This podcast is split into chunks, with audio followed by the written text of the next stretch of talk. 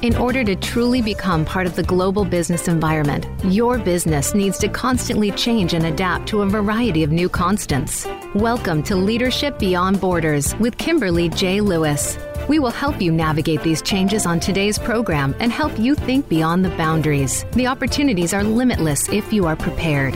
Now, here is your host, Kimberly J. Lewis. Hello, welcome to Leadership Beyond Borders. I'm Kimberly Lewis, your host. And this series is in cooperation with Cinda Virtual, brings you thought leaders, business stories from all over the world. You can learn more about Cinda on www.cinda.org. Now, we don't only bring you thought leaders from all over the world, but we also have listeners from all over the world. So, good morning, good afternoon, or good evening, wherever you may be listening from today. And if you're new to the show, let me tell you what this is about. Leadership Beyond Borders is about the impact globalization, digital transition, and the connected world is having on our organizations and what that impact is doing to the kind of leadership we need to drive long term success in today's economy. In this series, we've talked about everything from business issues such as artificial intelligence, digital transitions, and data protection regulations to leadership issues such as gender balance and business values and ethics that may impact your organization or your career. So please listen to us live every Tuesday, 3 p.m. Pacific time. And if you miss us live, don't worry about it because we are on every major podcast platform from Apple to Google to Stitcher and Spotify. And in this series, you can get great advice, leadership success stories that you can learn from, motivate you, and stimulate your career. Now, I invite you to connect with me on Leadership Beyond Borders at gmail.com or go to my website, leadershipbeyondborders.net and let me know what you want to hear about on this series. I'd love to hear from you. So, if you're in a leadership position or aspire to be in one, regardless if your business is international or local, make sure you join us each week and we will make sure you take away something useful either for your business or for yourself. Now, on to today's episode. Last week, um, we celebrated International Women's Day with a very special broadcast. We interviewed a family that had made the difficult flight from their hometown in Odessa region, Ukraine, to bring the grandma and two children to safety in Europe, while the brothers, the uncles, and the husbands stayed behind to fight for their country. So we've gotten the pe- people side of the story. But what is the political and military view of what is going on? We've invited back a regular guest on our show today. Dr. Jeffrey McCausland is the author and co author of Battle Tested Gettysburg Leadership Lessons for the 21st Century Leaders.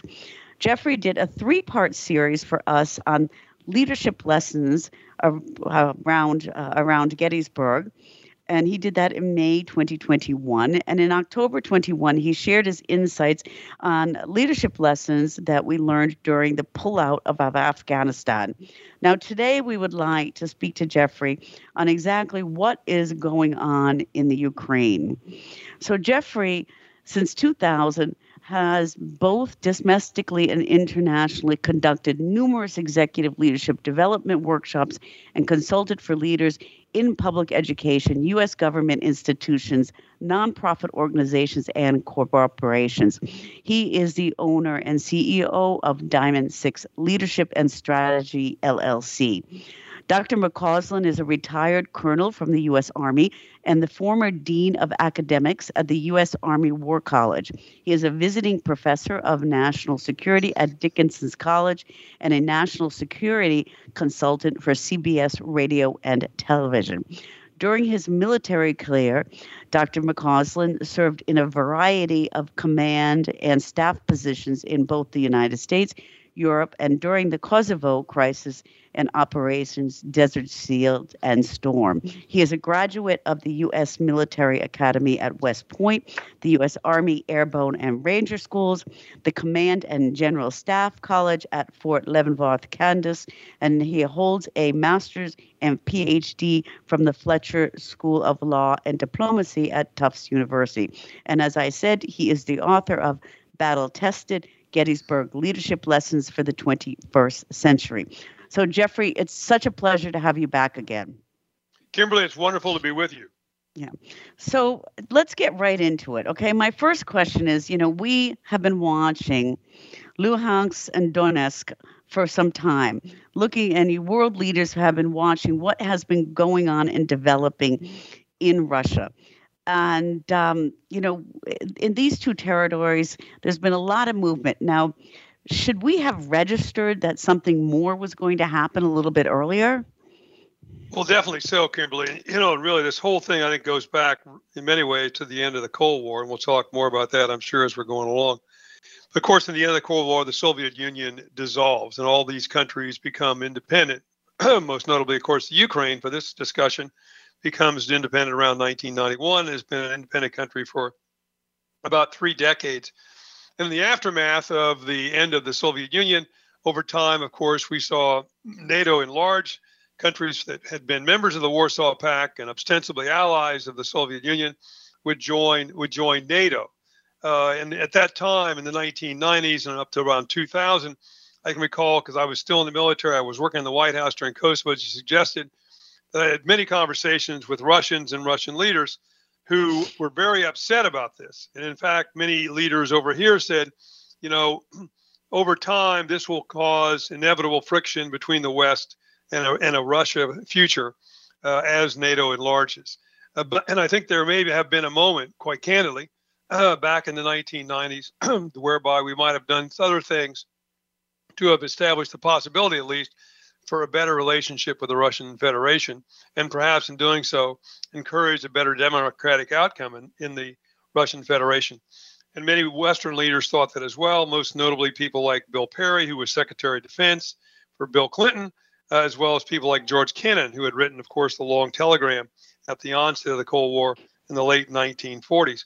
Then, of course, we move up to the arrival of Vladimir Putin, who becomes the president of the Russian Federation in 2000. And by 2004, of course, this friction, I think, is starting to grow. Russians feel humiliated by the end of the Cold War. Uh, and a lot of the history of Russia causes them security concerns. And in 2004, Vladimir Putin will give a speech to the Russian people in which he will say that the end of the Soviet Union was the greatest catastrophe of the 20th century. And he, people in the West, I think, heard that and kind of shrugged their shoulders and said, "Well, that's that's okay. That's one guy's opinion."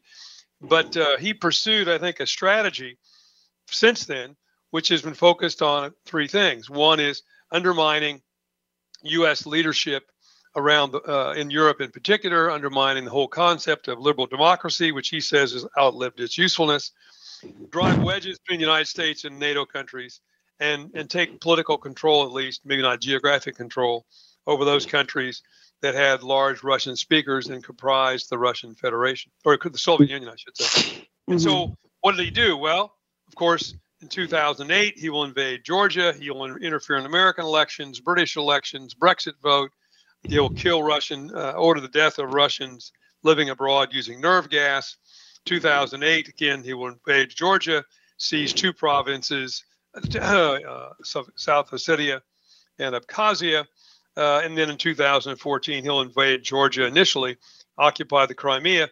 And then we come to Luhansk and Donetsk, in which he will foment a rebellion amongst Russian speaking populations in those areas, send in Russian forces.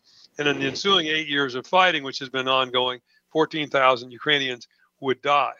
And a process was established to try to find a negotiated solution to that. It was called the Minsk process. It involved the French, the Germans, the Russians, and the Ukrainians. But in the intervening eight years, they have been unable to find a diplomatic solution for this particular frozen conflict, as it's referred to, though it was a very active one in many ways. And finally, of course, now Putin in 2022 says this is no longer tenable.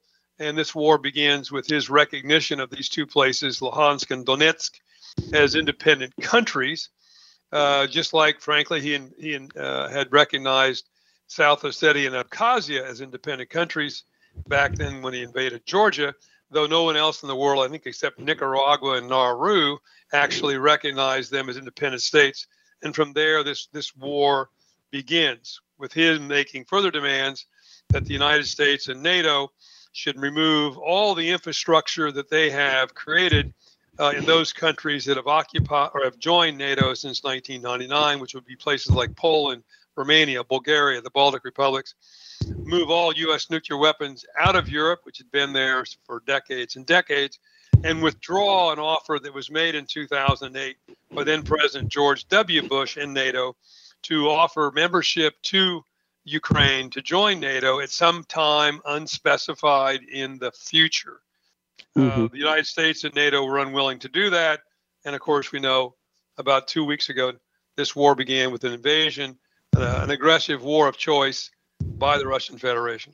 Yeah, and and let's talk about that for a minute on this um, aggressive war of choice. I mean, Luhansk and Donetsk. Um, you know, none of us were really surprised, and I'm talking about kind of the normal person on the street like myself, um, or even I have family in the Ukraine and in um, Odessa. You know, we saw that we saw that going on, but then this aggressive move actually into the entire Ukraine to to take Kiev also um, you know, I, I I'm just thinking about what Time magazine had on the on the front cover, the return of history. Okay, this absolute invasion. Um, you know, uh, I think the normal person was surprised, and and how do you see it as a historian? Also, you're you're not just a colonel, you're not military, you're at military active, but also you're very involved in history. Is this the return of history?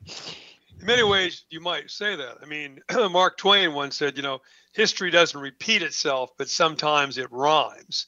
And that may be what we're seeing here. In essence, what Putin is proposing to the West is we should go back to what occurred in February of 1945. And of course, in February of 1945, Franklin Roosevelt, Winston Churchill, and Joseph Stalin will meet in Crimea, ironically enough, mm. at a place called Yalta, and basically create a settlement for the end of the Second World War.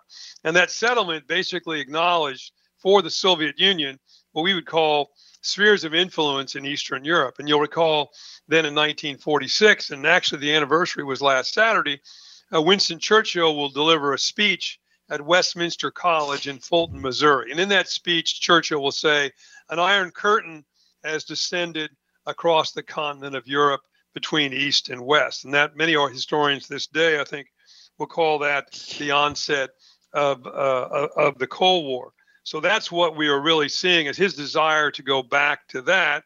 And throughout the Cold War, did we not? And you know full well, particularly having spent time in the Czech Republic, uh, that this was manifested during the times of the Cold War with direct Soviet intervention into Hungary in 1956 direct Soviet intervention into the Czech, Czechoslovakia in mm. 1968 and intervention in Poland in the 1980s during the time of the Solidarity to maintain that sphere of influence. Furthermore, of course, other people would draw the second historical analogy, and that would be back to 1939, the onset of World War II, and Neville Chamberlain going to Munich, negotiating with Adolf Hitler, and giving him a piece of Czechoslovakia over the heads of the leadership of Czechoslovakia um, re- uh, returning to London, brandishing a document in his hand saying, I'm bringing peace in our time. But we know that that didn't appease that particular dictator. And I think most fear just Luhansk and Donetsk will not appease Vladimir Putin. Mm-hmm. Yeah. Um, I mean, this is just, it's so speechless. And you putting in perspective history is, is really important for us. And um, Jeff, we're going to, we're going to be taking a short break. And when we come back, I, I really want to talk to you about, you know, what's going on, the military movements, um, because we're reflecting this on on history and making some comparisons. Um, but you know, what's really happening on the ground and and how do you think the Ukrainians are doing? Okay, and what can we do to help them? So, for our listeners, we are talking to Dr. Jeffrey McCausland, and he is the owner and CEO of Diamond Six Leadership and Strategy LLC. Since 2000, he has been conducting numerous executive leadership development workshops, both domestically and internationally. Dr. McCausland is a retired colonel from the U.S. Army and former dean of academics at the U.S. Army War College. He is a visiting professor of national security at Dickinson's College and a national security consultant for CBS Radio and Television. He is also the author of Battle Tested Gettysburg Leadership Lessons for the 21st Century. Now, if you'd like to reach Jeff, he's on LinkedIn under Jeffrey McCausland. And if you'd like to learn more about his company, on Facebook, it's under Diamond six, as in the letter six, leadership. And then on Twitter under D6 Leadership. And the website is www.diamond6 Leadership. It's also on LinkedIn under Diamond 6 Leadership and Strategy LLC and on Twitter under D6 Leadership. So please reach out to him on those addresses.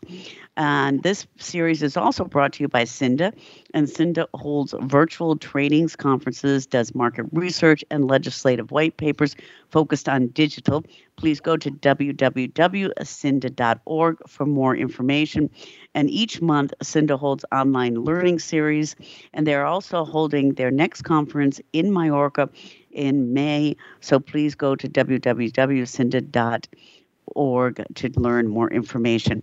And with that, we're going to take a short break and we'll be right back. Think you've seen everything there is to see in online television? Let us surprise you. Visit VoiceAmerica.tv today for sports, health, business, and more on demand 24 7.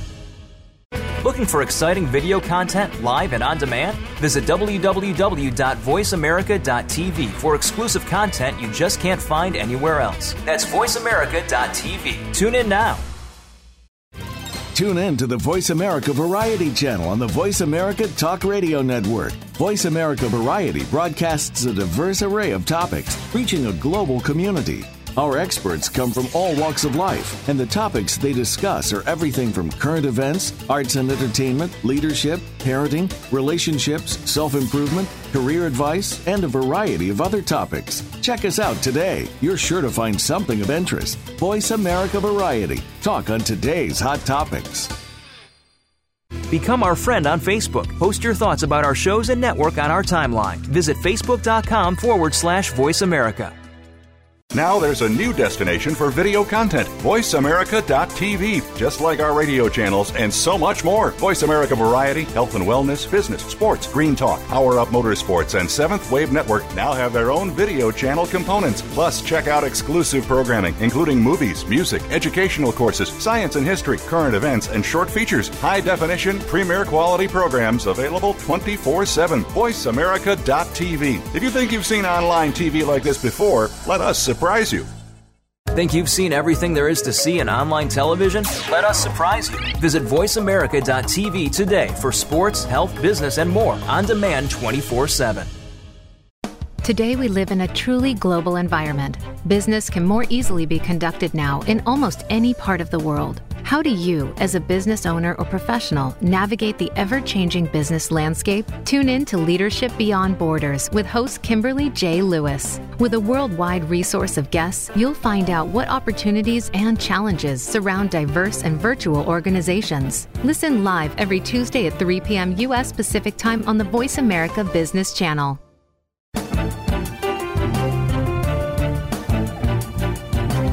You are listening to Leadership Beyond Borders. Do you have a question or comment about our show? Please send an email to leadershipbeyondborders at gmail.com. Again, that's leadershipbeyondborders at gmail.com. Now back to this week's program. Welcome back to Leadership Beyond Borders. I'm Kimberly Lewis, your host. And last week we talked with a family that fled the Ukraine. And this week we have a returning guest with us. Dr. Jeffrey McCausland, who is the CEO and leader of Diamond Six Leadership and Strategy. And he is a retired, retired colonel from the U.S. Army and former dean of academics at the U.S. Army War College. And he's done quite a few series with us. So, Jeffrey, thank you for coming back and talking to us about the Ukraine. So, we it, interesting what you said on history. I learned some things and actually never even thought about it that way. Um, it does put it in a different perspective. But let let's take a look at now at this invasion. I mean, from a military point of view, um, you know, somebody who's not military like me is just watching the maps and seeing Putin's intention to claim. I mean, we were very surprised. I mean, a normal person like me was extremely surprised to see him go to Kiev. But now hearing you and hearing, you know, kind of the philosophy around and what maybe what he's thinking, I'm not surprised and there are strikes in major cities. How how do you think this is progressing from a military standpoint? Well, it's not progressing particularly very well for the Russians right now. That's for sure. I think Mr. Putin started out with two assumptions about this particular war, both of which have been proven to be false. Assumption number one was that the Ukrainian military would roll up pretty quickly, like they did in 2014. Russian forces would occupy Kiev, the capital, in a couple of days, uh, and in the entire com- country very shortly thereafter. Um, there would be a flurry of international upset, being upset, the international community being upset, and that would settle down uh, over time. That certainly has not happened. The, the Russians are showing them themselves really in many ways to be militarily incompetent, and the Ukrainians are showing themselves to be far better than we ever imagined. Secondly, the second assumption was I think that NATO would would basically fragment. Uh, the Germans would cut a deal because of concerns about energy. Uh, the United States would show poor leadership, and not only would this obviously take over the Ukraine, but it would do a shattering blow to NATO uh, in addition, which is one of his again objectives over time. That hasn't proven to be true either, and in fact, I think the, one of the remarkable stories about this war is how well NATO has pulled together. And we have seen astonishing things that I actually never thought I would see happen. We've seen a brand new chancellor in Germany, uh, where you are, or where you're close mm-hmm. to where you are, Cinda, Kimberly, uh, who um, has announced a dramatic increase in German defense spending, has closed down the Nord Sea pipeline, which was about to double the capacity for the deliver of energy from Russia to Germany and Central Europe and has done that in a remarkable fashion. And the alliance has held together a pretty doggone well. So, so far at least, that's where we are.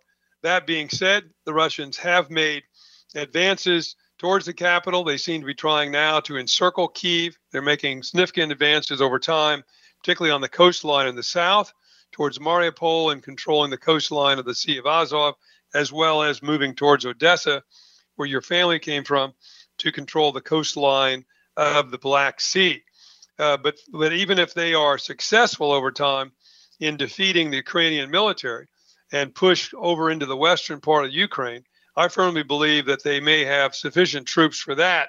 They don't have sufficient troops to occupy the Ukraine, which uh, I think will experience, if that were to occur, an insurgency that would go on for a, almost an indefinite period of time. And I think you'd see the West continue to provide military support uh, to a Ukrainian insurgency if we should get to that point. Mm-hmm. And and you said you you know with NATO coming together and supporting and and seeing things you didn't say. What about the Ukrainians? You said you said that that was surprising on on how strong and how well they're staying together. Yeah, I think that's been a surprise to Putin. I think he thought there would be an outsport, outpouring of support amongst uh, Russian speaking populations, particularly in the East, uh, as the, his troops arrived. There's sort of the rose petals in front of the tanks, and that certainly has not occurred. I mean, it's remarkable to me that not only has he not captured Kiev, the capital, which is only roughly 100 miles or so from the Belarusian border, he hasn't he hasn't captured Kharkiv, which is even mm-hmm. closer to the Russian border in the east, a second largest city uh, uh of about a million. So the, the Ukrainian military has held up pretty doggone well.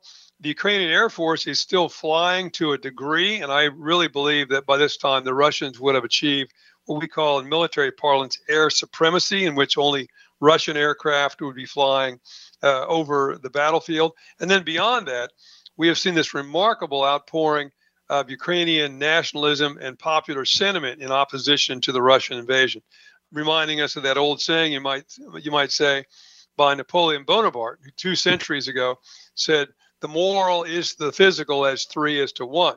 So we see the population pouring out, making Molotov cocktails, purchasing weapons, volunteering to, uh, to fight in local uh, mobilization groups. We see Ukrainians from outside the country returning home simply to uh, fight for their country. And sadly, also, and that's the last piece on how this is going for the Ukrainians, we see this unbelievable uh, refugee crisis, the worst refugee crisis, and your family, I know Kimberly was part of that, that we've seen in Europe uh, since the end of the Second World War. And over the period now of about 13, 14 days, we've seen over 2 million Ukrainians depart the country. And clearly, even if this war was to end today, that flow of refugees will continue. We may well be facing a refugee crisis that could easily hit 3 million refugees and might hit 5 million refugees. Mm-hmm. Yeah, and uh, I can t- I can say, Jeffrey, I was kind of there on the lines, and um, you know the majority are will, will, women and children, yes. um, and older people. You know, so um, I do have to say that it seems that most of the men are staying to fight. Um, but the, when you when you look at the lines coming in and, and here in in Prague, um, probably has the most in Europe. It is mostly women and children. Um, but you know, and they're fl- they're fleeing, Jeff. Okay, so they're fleeing because of these rockets. Okay, and, and that's the that's a huge concern. Okay, we've seen, you know, we saw in the news yesterday um, um, a, a children's hospital being hit. And Zelensky asked um, the EU and asked to completely close the airspace because the missiles are not only being launched from Russia but from also from Belarus. Um, we know that EU has closed airspace to Russian airplanes, but you know this is a different kind of request, and it's and it's hard to understand about this request and and what that could mean generally to NATO to everybody. Could you talk about that a little bit? Sure. I think we need to, to also understand Russian military doctrine for the execution of an offensive. And I studied Soviet military doctrine, Russian military doctrine, my time in the uniform. And in essence, it always emphasizes three things. First of all, surprise, second, speed, and thirdly, mass. Well, the Russians were unable to achieve surprise. We could monitor them building up forces using commercial satellites. So, strategic surprise they didn't have from the beginning of this war. They may have achieved some modest tactical surprise at the precise date and time or location where a particular unit across the border, but they didn't have surprise. They have not achieved speed at all, and the and the offensive has totally bogged down. It's remarkable pictures of this 40 mile convoy just sitting there mm. shows you how poorly they have supplied it, how poorly their command and control is working. We have reports uh, the units getting bogged down, Russian soldiers abandoning their equipment, them running out of gas, running out of food. So they haven't achieved speed whatsoever. So that brings them to their third tenet, which is mass. And for the Russian military and their doctrinal thinking, mass translates into two things more troops, and they've now committed probably 80 to 90% of the troops they had raised for the offensive, but it also includes intensifying the bombardment against the adversary using rockets, missiles, aircraft bombing, uh, as well as uh, artillery. And that's what we're seeing now is them reverting more and more to that in an effort not only to destroy the Ukrainian military, but to break the will of the people by just pulverizing these places. And this bombing, this unbelievably horrific bombing that hit that hit a maternity hospital and a children's hospital in Mariupol is just indicative of them now moving to that and making it much more indiscriminate their aircraft obviously are trying to bomb from higher altitudes because we have supplied Ukrainians with a lot of shoulder fired air defense weapons, which are what we call SHORAD or short range for lower altitudes. So they're getting they're flying above the SHORAD, but that does that means that they are dropping what we would call dumb bombs that don't have anywhere near the precise accuracy. That being said, they're still more than capable and willing to do indiscriminate bombing use uh, thermobaric weapons, cluster munitions to terrorize the population.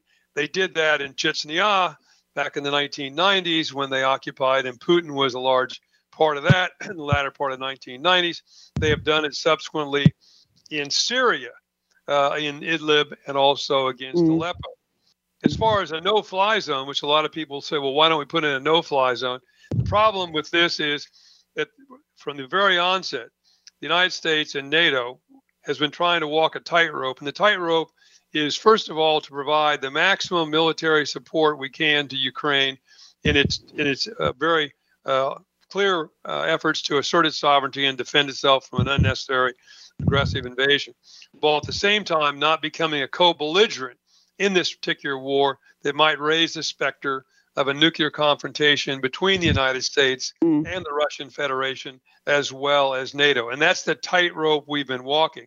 Some would argue put in the no fly zone to preclude the Russians from flying over Ukrainian airspace. We did that over Iraq, for example, after the Gulf War. That's true.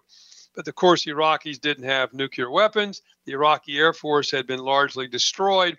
Whereas in this case, we would have to then accept the fact that we, you could have a confrontation between a Russian aircraft and a NATO or U.S. aircraft over Ukrainian airspace.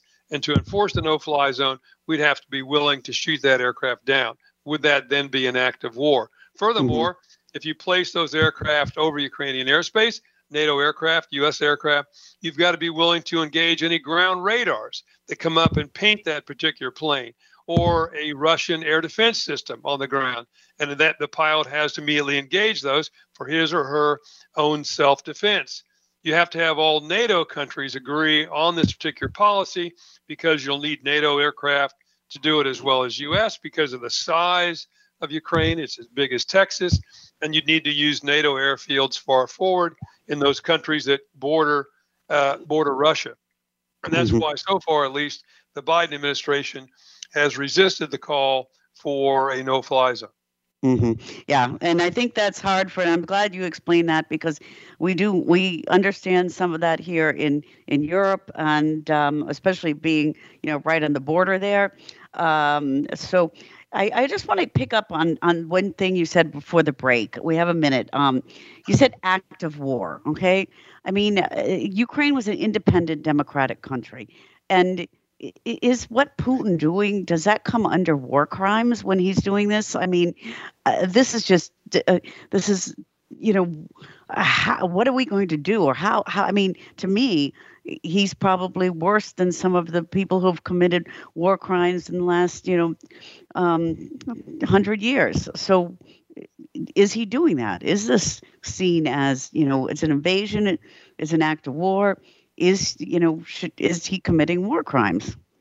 Well, it's certainly something I think could actively be argued. And I just noticed this morning that Vice President Harris is in Poland has already made a public statement that we ought to investigate this uh, as potential war crimes. Some have suggested that the Russians have used thermobaric weapons and cluster munitions, which they have, and that those are banned under international law. Actually, that's not quite true. 110 countries did vote to ban the use of cluster munitions the Russians nor the United States, oh, by the way, are signatories to that particular agreement, nor is Ukraine. Uh, thermobaric weapons are not covered by any international convention to ban them, though many people would argue because their indiscriminate nature or the use of a weapon in an indiscriminate nature that would endanger uh, civilians or cause enormous civilian destruction is a violation of the Hague Conventions, which call for the prosecution of warfare without endangering civilians or some of the uh, laws under international law uh, about humanitarian operations. We certainly prosecuted after the wars in the Balkans, Milosevic and others for these mm-hmm. type of war crimes. Remains to be seen once this war is over whether the international community will pursue that for Vladimir Putin. Okay. Okay. Thanks, Jeffrey. We're going to take a short break. And for our listeners, we're talking to Dr. Jeffrey McCausland, and he is a retired colonel from the U.S. Army and former dean of academics at the U.S. Army War College. He is also the owner and CEO of Diamond Six Leadership and Strategy. And you can find Jeffrey on LinkedIn under Jeffrey McCausland. And you can also find him on Twitter under MCCAUSLJ. And you can look up Diamond Six Leadership on their website, www.diamond Six Leadership. They are on Facebook also under Diamond Six, as in the number leadership. And they are on Twitter under D6 Leadership and on Instagram under D6 Leadership. So please look up Jeffrey and reach out to him on his website or through social media. And this broadcast is also being brought to you by CINDA. CINDA of Europe's fastest growing nonprofit digital marketing and local search associations. You can find more about CINDA on www.cinda.org. And with that, we're going to take a short break. And when we come back, um, Jeffrey, uh, I want to ask you a little bit of what the role Belarus plays in this whole thing. And then um, a couple concluding you know, uh, speculations on what might happen in the future. So we're going to take a short break now and tune in in a couple minutes. Think you've seen everything there is to see in online television? Let us surprise you. Visit VoiceAmerica.tv today for sports, health, business, and more on demand 24 7. Looking for exciting video content live and on demand? Visit www.voiceamerica.tv for exclusive content you just can't find anywhere else. That's voiceamerica.tv. Tune in now. Tune in to the Voice America Variety channel on the Voice America Talk Radio Network. Voice America Variety broadcasts a diverse array of topics, reaching a global community. Our experts come from all walks of life, and the topics they discuss are everything from current events, arts and entertainment, leadership, parenting, relationships, self improvement, career advice, and a variety of other topics. Check us out today. You're sure to find something of interest. Voice America Variety. Talk on today's hot topics. Become our friend on Facebook. Post your thoughts about our shows and network on our timeline. Visit facebook.com forward slash voice America. Now there's a new destination for video content VoiceAmerica.tv. Just like our radio channels and so much more. Voice America Variety, Health and Wellness, Business, Sports, Green Talk, Power Up Motorsports, and Seventh Wave Network now have their own video channel components. Plus, check out exclusive programming, including movies, music, educational courses, science and history, current events, and short features. High definition, premier quality programs available 24 7. VoiceAmerica.tv. If you think you've seen online TV like this before, let us surprise you. Think you've seen everything there is to see in online television? Let us surprise you. Visit VoiceAmerica.tv today for sports, health, business, and more on demand 24 7.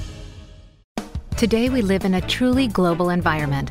Business can more easily be conducted now in almost any part of the world. How do you, as a business owner or professional, navigate the ever changing business landscape? Tune in to Leadership Beyond Borders with host Kimberly J. Lewis. With a worldwide resource of guests, you'll find out what opportunities and challenges surround diverse and virtual organizations. Listen live every Tuesday at 3 p.m. U.S. Pacific Time on the Voice America Business Channel.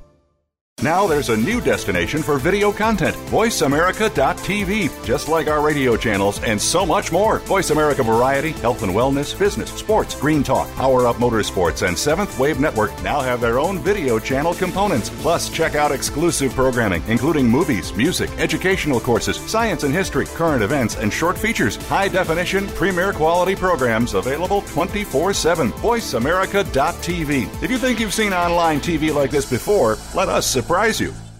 Think you've seen everything there is to see in online television? Let us surprise you. Visit VoiceAmerica.tv today for sports, health, business, and more on demand 24 7.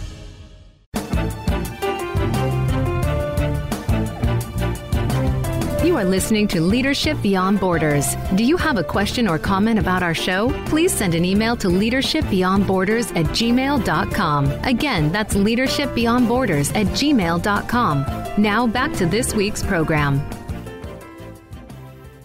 Welcome to Leadership Beyond Borders. I'm Kimberly Lewis, your host, and we are talking with Dr. Jeffrey McCausland, and he is the CEO and owner of Diamond Six Leadership and Strategy. He is also a retired colonel from the U.S. Army and former dean of academics at the U.S. Army War College. He's also the author, co author of Battle Tested Gettysburg Leadership Lessons for the 21st Century. Now, Jeff, um, we were talking you've given us so much information on on you know a different perspective from what I always read and think about, and um, get me. It's got me thinking a lot. But I have a question when we talk about these missiles. Um, Belarus, I mean Lukashenko. What role do they play in this? Well, Lukashenko is a belligerent. There's no two ways about it. And sanctions have been imposed against Belarus as well as the Russian Federation you know, it's interesting. He had tried to walk a tightrope for many years, though he's, I would call, the last communist dictator of Europe between the West and the East. He had not recognized, for example, uh, Russian sovereignty over Crimea until shortly before this invasion by Vladimir Putin. But when there was dramatic unrest in Belarus following a, a manipulated election on his part, and him uh, going after those who had run against him and putting out uh, putting out uh, police against demonstrators, and and and Putin supported him. He now really is a puppet of Vladimir Putin in many many ways. But also, I found it interesting as the war began, there were about 30,000 Russian troops in Belarus, ostensibly there to do a training mission with the Belarusians. And of course, they invaded from Belarusian territory, thus making the Belarusians, I think, in a formal way, a, a belligerent. I, I expect that, that would be followed by Belarusian troops joining the invasion uh, mm. coming across the border into Ukraine. That has not occurred. And Lukashenko has actually come up and said that Belarus would not send forces into this war. I'm a little surprised at that. And it may be because Lukashenko realizes there is no support for this back in Belarus amongst the population that he's trying to maintain control of, as well as his own military. Mm-hmm. Yeah, I, I, mean we've seen we've been dealing here, of course, with Belarus for a long time in Europe, and so that that is surprising that he's not giving the troops. Um, but it's not just Belarus, okay? But it's also China's playing a role in this. Okay, what kind of role is China playing in this? Well, China, of course, uh, is has been increasingly um, friendly towards the Russian Federation. There have been numerous meetings between Putin and Xi Jinping over the years. The most recent, of course, being shortly before the Olympics, uh, in which they announced a whole bunch of economic agreements, and they, in a series of speeches, announced that our friendship is without limits. There are many people who believe in the intel community that the Chinese specifically asked Putin not to do this invasion until the Olympic Games had been completed in Beijing. And coincidentally, that's exactly what he did. But I think they shared the assumption that Putin had that this war would be over quickly. And the fact that it hasn't now is causing them a serious disquiet. I point to the fact that the first negotiation that occurred between uh, uh, Russian and Ukrainian representatives on the border with Belarus occurred right after Putin got a phone call from Xi Jinping. And I think Xi is saying you need to bring this to a close. Uh, worldwide economic recession uh, does not exactly do a lot for the Chinese economy.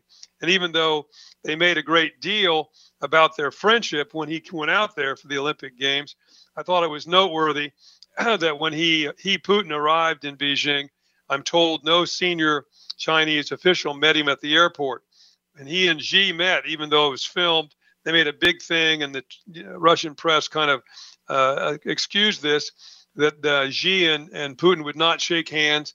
And then, if you watch the opening ceremonies, you would notice Putin sitting in a box all by himself, looking pretty doggone lonely uh, during that particular event. So I think that uh, the Russian Chinese relationship, while a very important one, on the Chinese side may be a marriage of convenience, and they want this to get over. Mm-hmm. Okay, so let's let's move a little bit on, uh, uh, Jeffrey. From you know, we've talked a lot about the political reasons, the military reasons. Let's talk about the humanitarian human side of this. Okay, humanitarian side.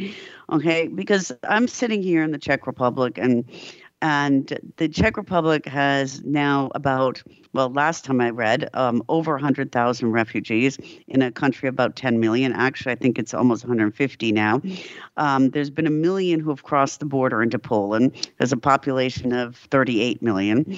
And um, total is about 2 million who fled the Ukraine, mostly, as we talked before, women and children. And the EU has really opened its arms and um, Canada has also pretty much has a program for refugees, but the U.S. doesn't yet. Um, what's what's going on there? Well, I think this is something that's coming over time uh, because we are going to see this crisis worsen. As I said earlier, we could be seeing up to five million refugees in the coming days and weeks. And you're right, the impact on European countries on the front line has been dramatic. I mean, think about poor Moldova, a mm. tiny country uh, that is impoverished to begin with now has a significant uh, number of refugees, which they are doing as best they can, I think, in terms of trying to care for them. But one thing I think we have to keep in mind is, you know, 1.5 million refugees from Syria, Iraq, Afghanistan arrived in Europe in around 2015. And this was a major crisis for European countries and for the EU in assimilating these particular ref- refugees, which has largely, I think, been done over time but they were refugees. They were they had decided they were not going back to Afghanistan. They were not going back to Iraq. They were not going back to Syria. In this particular case, I think we have to think this one through because the people that are arriving from the Ukraine may be more akin to what we may recall, Kimberly, as displaced people during the Second World War. In other mm-hmm. words, they want to go back. They want to return to Ukraine.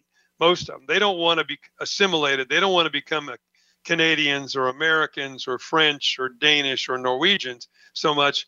I think the vast majority want to go home, particularly because that's where their husbands, sons, brothers are, as you rightfully point out, this is almost solely elderly women and children.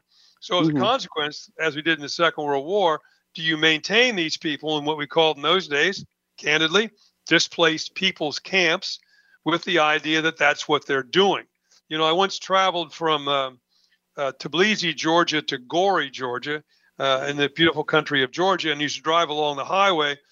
you see this vast area of uh, small huts, concrete built huts, and these are displaced people who were forced out of South uh, of South Ossetia when the Russians invaded, unfortunately, in 2008, and they're still there waiting to go home. Mm-hmm. Okay. Yeah, that is a different perspective on it. And I think uh, you're right. I think the majority of the Ukrainians do want to return to their land. Um, they're, you know, very, very loyal to their land. And uh, I think it's most, most of these are, it's out of safety that they're fleeing. Yes. Um, yes.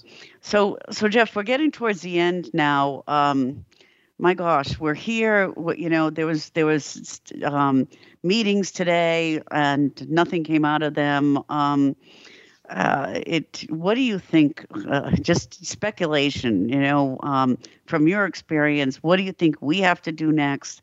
And any kind of none of us have a crystal ball, but any kind of speculation of what the future might look like. Yeah, there's sort of the great question of how and when does this come to an end? Uh, and there's a great short book uh, that I'm rereading uh, by a guy named Fred Iklé, which is called All Wars Must End. And he argues in that particular book that one thing leaders have to think through is how does this come to a close? I do all the planning about how I'm going to invade or whatever I'm going to do, but how does this war come to a close? Uh, and he actually, using a lot of historical analysis, criticizes most leaders for not thinking that through. How does this come to an end? I think Vladimir Putin's uh, synopsis of how this was going to come to an end have been proved very false. You know, uh, and unfortunately, that is causing him enormous disquiet and frustration at the moment. We know basic laws of negotiation are when dealing in a confrontation with somebody, and war is the ultimate confrontation. The two things you don't want to do is you don't want to paint your adversary in a corner. You want them to have a way to get out and hopefully get out gracefully. But at the same time, you don't want to paint yourself in a corner. And unfortunately, I think to some degree, Mr. Putin has done that to himself. But how that could come out, it really can only come out, unfortunately, I think, Kimberly, in four different possibilities. One would be what I call confrontation. And that is, uh, as this war goes on, the West and Russia continue to escalate, and we end up in a confrontation then between the West, NATO, the United States, and the Russian Federation within the specter of the possibility of the use of nuclear weapons, not unlike we faced there during the Cuban Missile Crisis. And in many ways, I think this is the greatest world crisis since the Cuban Missile Crisis. The second way this could end would be occupation, and that is the Russians do manage to grind this out. They do manage to defeat the Ukrainian military over time. They do manage to then uh, occupy, inverted commas, the entirety of Ukraine. And as I said earlier, while they may have sufficient forces to defeat the Ukrainian army, they don't have enough troops for an occupation. Basic rule of thumb for occupations and putting down insurgencies is about one soldier for every 20 to 50, uh, 15 to 20 people in the country. Well, do the math. If you got 440 uh, million, million people, then you're talking a force, an occupation force of somewhere around a quarter of a million to uh, to 400,000 soldiers the Russians are going to have to keep in Ukraine indefinitely, doing nothing but controlling that population. Mm-hmm. The third thing, third way this could end up would be what I call the deal and the frozen conflict. Let's say the Russians in the next week are able to control that coastline I mentioned of the Sea of Azov and the Black Sea. They're able to take Kiev as a capital, for example. And then what if they just stop right there announce a ceasefire. We're not going to shoot unless we're fired upon, and we want to negotiate. Well, obviously, they would want to do that because that puts them in an enormous position of strength for negotiation. And don't forget, that's what they did in 2008. And South Ossetia and Abkhazia were torn away from Georgia. And mm-hmm. those refugees I mentioned that I saw are still sitting there now 14 years later. And they could make this into another large frozen conflict, just like they did in Transnistria, just like they did in South Ossetia, just like they did uh, in Abkhazia. And the final thing that could happen is as we put in sanctions and other things and put pressure on Russia, as we watch the Russian economy implode, as well as Ukraine physically being destroyed, does that mean over time the people around Vladimir Putin, we're no longer trying to influence him, we're trying to influence the oligarchs, the political elites, the head of the intelligence, the head of the military, that this is going very, very badly for Russia as its economy falls through the crack and the ruble drops down to less than a penny. And we see some change in leadership, quite candidly, uh, in Russia that then sues for some kind of a resolution. Mm-hmm. Yes. So, I mean, let let's hope for some kind of re- resolution and um, and uh, maybe get this to the end. So, Jeffrey, you know, thank you so much for taking the time to talk to us today. Um, you did this quite spontaneously, and I really appreciate it because I wanted to have your point of view, and it's always wonderful to talk to you. And for our listeners, we've been talking to Dr. Jeffrey McCausland and he is the CEO and owner of Diamond Six Leadership and Strategy. And since 2000, he's been conducting numerous executive leadership development workshops um, in public education, U.S. government institutions, nonprofit organizations, and corporations. And he is also a retired colonel from the U.S. Army and former dean of academics at the U.S. Army War College. He's a visiting professor of national security at Dickinson's College and a national security consultant for CBS radio and television. And he is also a graduate of the U.S. Military Academy at West Point, the U.S. Army Airborne and Ranger Schools, and the Command and General Staff College at Fort Leavenworth, Kansas. And he holds both a master's and PhD from the Fletcher School of Law and Diplomacy. And he is also the co author of Battle Tested Gettysburg Leadership Lessons for the 21st Century. You can find Jeffrey on, on LinkedIn under Jeffrey McCausland. You can find Diamond Six Leadership under www.diamond6leadership.com online. Diamond Six Leadership is also on Facebook under Diamond Six, the number leadership, and on Twitter under D6 Leadership, and on Instagram under D6 Leadership. So, Jeffrey, once again, it's always a pleasure to talk to you. Um, unfortunately, this is quite, a, quite was quite a sad subject today. Um, but your insights are always so valuable. So thank you so much for taking time to be with us. So, uh, Kimberly, it's always a pleasure to work with you. Yes, thank you. And listeners, thank you for tuning in. Please tune in to us every Tuesday at 3 p.m. Pacific time. And oh, don't forget that this broadcast is also brought to you by Cinda. Cinda is one of Europe's fastest growing nonprofit digital marketing and local search associations. And I hold trainings, conferences, market research, and legislative white papers focused on digital.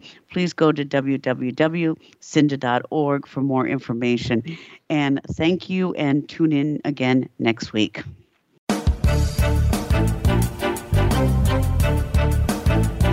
Thank you for joining us on Leadership Beyond Borders. Please tune in again next Tuesday at 3 p.m. U.S. Pacific Time for another edition featuring your host, Kimberly J. Lewis, on the Voice America Business Channel. Have a great week.